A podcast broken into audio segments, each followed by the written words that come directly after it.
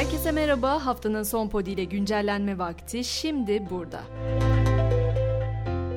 6 Şubat'taki depremlerin ardından afet bölgesinde artçı sarsıntı sayısı 8500'ü geçti. Dün Hatay Defne'de meydana gelen 5 büyüklüğündeki depremde de bazı hasarlı binalar yıkıldı.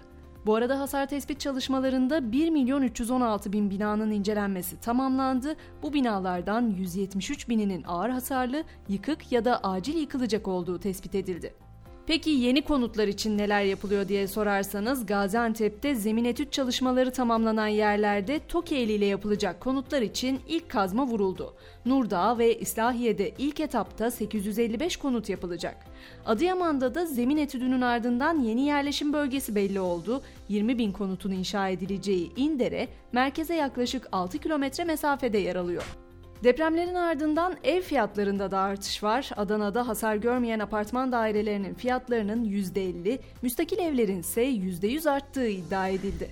BDDK'nın konut kredilerinde limitleri artırması haberi de en sıcak gelişmelerden. Daha önce 2 milyon lira ve altında olan konutlar için belirlenen %90'a kadar kredi kullanım sınırı 5 milyon lira ve altında olan konutlar şeklinde güncellendi. Yargı başlığında ise bu sefer dikkat çekici bir haber var. Hatay'da rende sitesinin depremde yıkılan iki bloğu 105 kişiye mezar olmuştu. Kreş yapmak için kolon kesildi iddiaları üzerine toprak sahibi Arif Sami Rende gözaltına alınmıştı.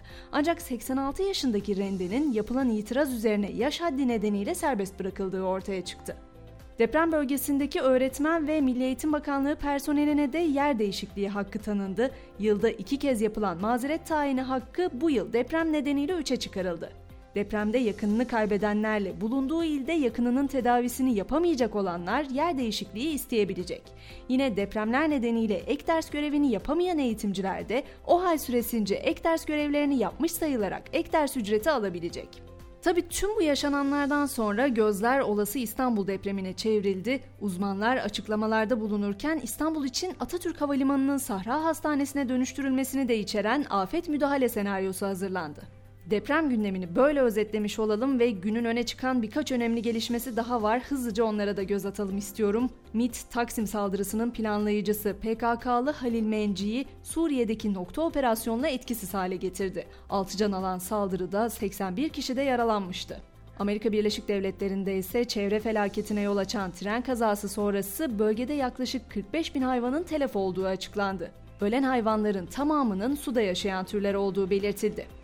Beyaz Perde'de de yeni haberler var. Yüzüklerin Efendisi serisinin yeni filmleri geliyor. Yapım şirketi Warner Bros. orijinal üçlemeyi yapan stüdyo olan New Line Sinema ile anlaştığını ve yeni seriyi çekmeyi planladığını duyurdu. Filmlerin henüz çok erken yapım aşamasında olduğunu ve herhangi bir vizyon tarihi bulunmadığını da belirteyim. Uluslararası Uzay İstasyonu'nda mahsur kalan 3 mürettebatı ise dünyaya getirecek uzay kapsülü Kazakistan'dan fırlatıldı. Kapsülün pazar günü Uluslararası Uzay İstasyonu'na yanaşması planlanıyor.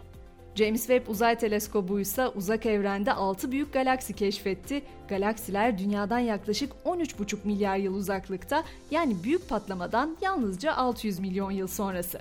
Hemen spor başlıklarına da göz atalım. Fenerbahçe'nin UEFA Avrupa Ligi son 16 turundaki rakibi İspanya'nın Sevilla takımı oldu. Sarı lacivertliler ilk maçını 9 Mart'ta İspanya'da, rövanş karşılaşmasını ise 16 Mart'ta İstanbul'da oynayacak.